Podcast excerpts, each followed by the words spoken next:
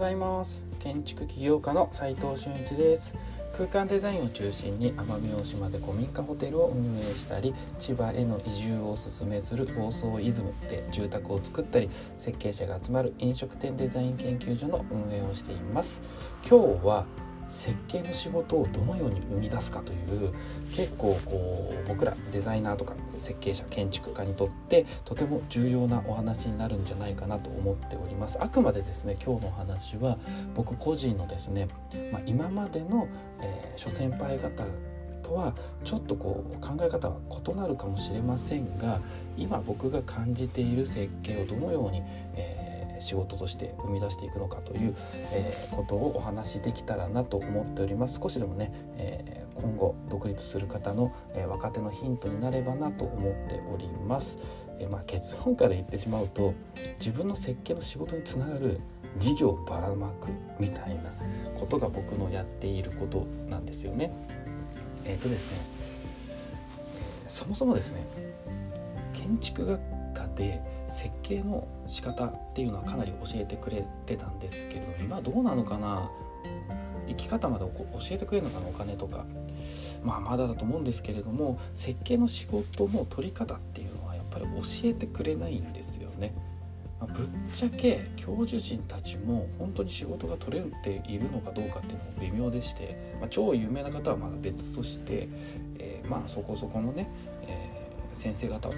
非常勤の方は結構優秀な方多いのかもしれませんがちょっとその辺はねわからないんですが、えー、まあ、設計の取り方ってとりあえず教えてくれない学校で。で昨日ですね、まあ、僕の話をしてしまうと、えー、まあ房総半島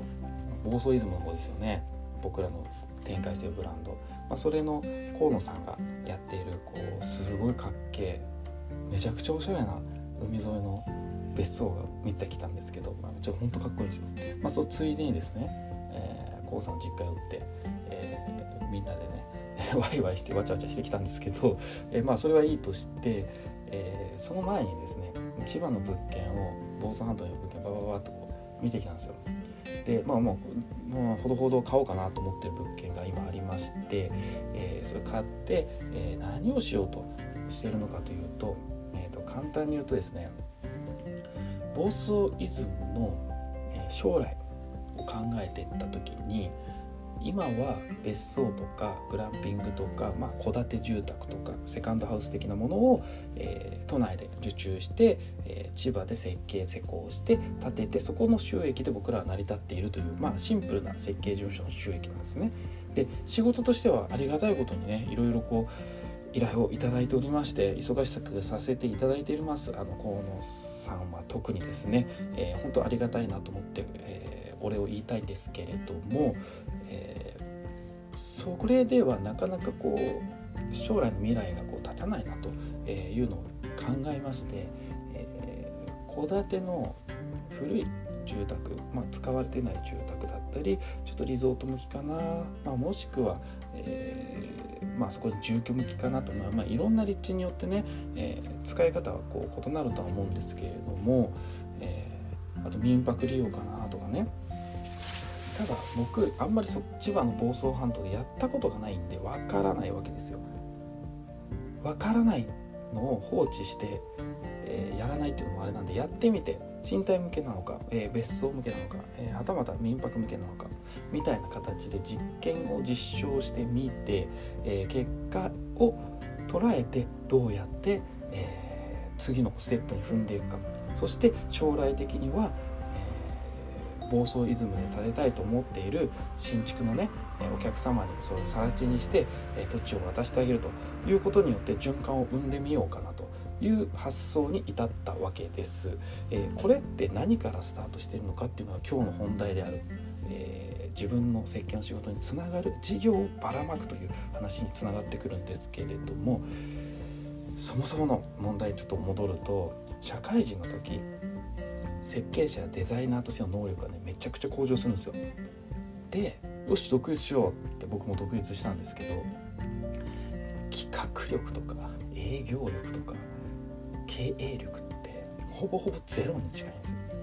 なんかねコンセプトとか考えてんで企画力があると思いきやこの企画力って僕らが言っているのは、えー、市場が欲しいものをちゃんと提供できる能力ですよね。僕らの言うのは受注なんでこういう要件があってその要件に対する企画を考えて提案ベストなものを提案する。ちょっと違うんですよね。いやまあ全く違うと言ってもいいんですよね。要は市場にえー、必要とされているマーケットみたいなものをちゃんと把握できてるかできていないかっていうとこなんですよ。でこういったことを身につけておくことでね社会をねこう生き残ろうというこう生き残れる力をね持つっていうことが重要であってそれを僕なんかはこう独立した後でしかやっぱりね身につけてなく身につけられてなくてもうちょっと事前に教えてくれればね知識としてっていうか多分本読めよって話なんですけど、えー、まあ、興味の対象がなかなかデザインやってると分かんないんですよね。あそっちに向かないってことですよね。皆さんもそうかもしれませんがもっと視野を広く見るとね独立するとしたらもうそういった力がもう必須となると。でむしろそっちの方が重要になると。だから僕らの周りで15年ぐらいちょうどやってきて運よく僕らは生き残ってきてるけれども僕の友人とか諸先輩方まあちょっと後輩後輩少ないですけどね、えー、設計者はまもう相当数いなくなっている、まあ、いなくなって独立して、えやっぱり就職するみたいな、えー、結局戻っていってるという状態になってます。でそうするとやっぱ今の日本のデザイン業界建築業界に未来とか夢を感じれる人がね、まあ、すごい減ってるんだろうなと、まあ、大手に行ってそこまま上り詰めて、え、さらに独立してみたいなステップもあると思います。それもあると思います。いきなり独立していきなりこう上場目指すっていうのもありかもしれませんがどちらにしてもこの業界デザインという業界に対して、え、ちょっとね夢とか未来とか減ってきてるなっていうのがね学生さんのお話を聞いてこれもまた面談で聞いて感じております。なのでちょっと皆さんにねこうまずこものすごい重要なこと実行してほしいことを、えー、お伝えしたいなと思っております。3つ、えー、1つ目が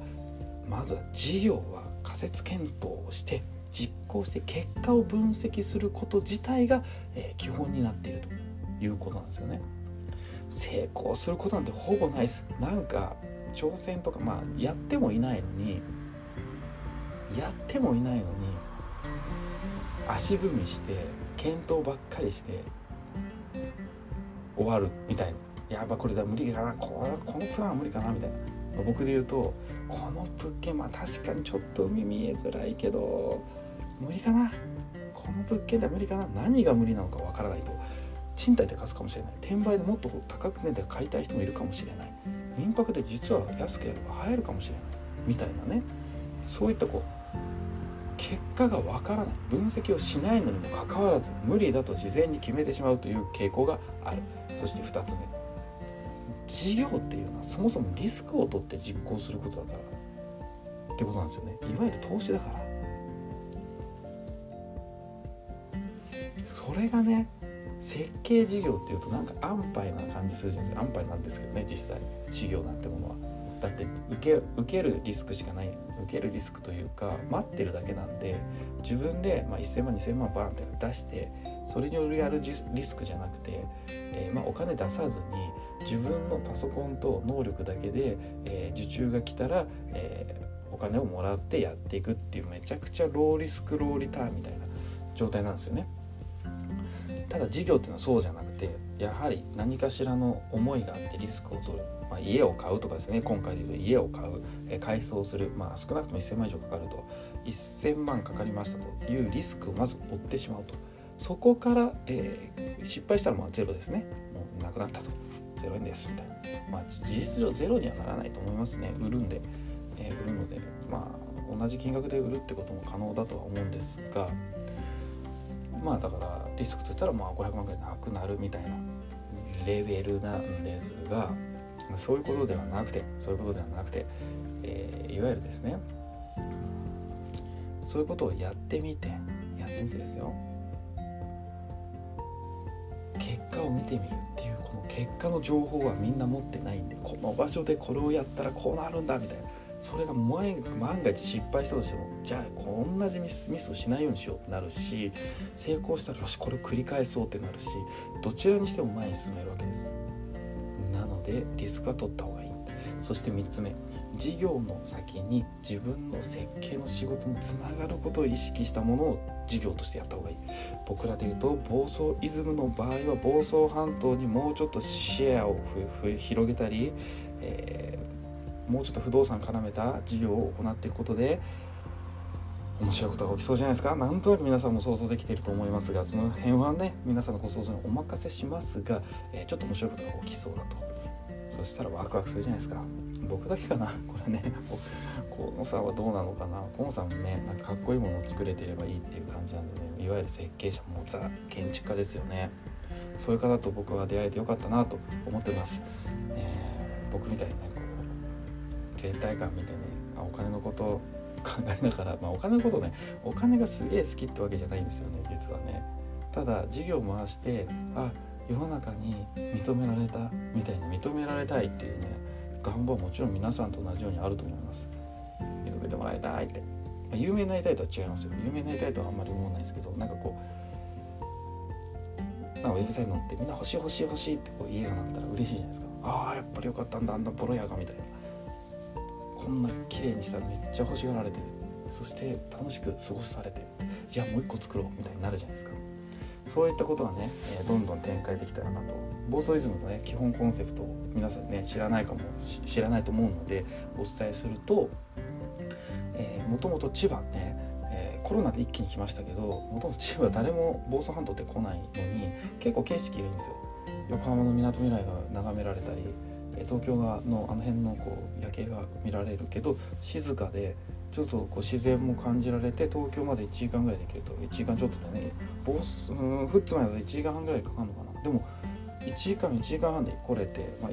住む場所としてもいいし東京にまた仕事にも行けるような立地感でこんな自然でこうゆっくりできるとこあるんだったらいいじゃないかなって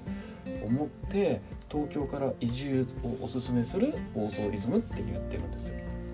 それがねもの見事に今爆発ヒットしててありがたいですね本当に。河野さんですよ。この企画はね河野さんですね。実家なんで地元なんで房総半島が。地元の河野さんが迎え入れる超かっこいい、えー、建築家の家が安く建てれるって言ったらね設計施工までやってますからね。河野さんはねただの建築家じゃないですよ、房総半島もねどんどん依頼はまだまだ欲しいんですけれども、えー、こういった、えー、もうちょっと先のステップ暴走リズムを、えー、進めてみようかなと思っているお話の中で、えー、得た、えー、学び、え今日はね、え設計の仕事をどのように生み出すかということで、え設計自分のね仕事につながるね事業をばらまいてみようと。それによって相乗効果が生まれてどっちからもこう利益を出せるしどんどんどんどん設計の仕事が増えていくような時代になるんじゃないかなと思っております。逆にやらなければおそらく普通の設計者はいなくなってしまうんじゃないかなと思っております、えー、最後にちょっとだけお知らせさせてください、えー、奄美大島で、え、こちらも挑戦ですね。授業やっております、え郷土料理体験プログラムやっております。実はですねこの今日のテーマとつながっていてこういう郷土料理プログラム、えー、海岸清掃そういった基本活動をすることで社会的な活動をすることで、えー、別荘の仕事とかももちろんいただいております。今もうすぐ着工するように頑張っておりますが、えー、そういったねことも行っておりますのでつながるってことなんですよ。実は実はつながるってことなんですよ。なのでね皆さんも共同プログラム よくわかんないですけど、えー、参加してみてくださいというか奄美大島に遊びに来てください、えー、URL 貼っておきますので見てみてください。実務で学べるインテリアデザイン大学隠れ家では最前線で働く建築家、えー、オーナーさん施工会社さんとの、え LINE のやり取りを見て取れます。これがどんぐらい勉強になってるか分かりておりません。まあ基本的なね、え多分学びっていうのは、え質問いただければラジオでお話ししたいなと思っております。え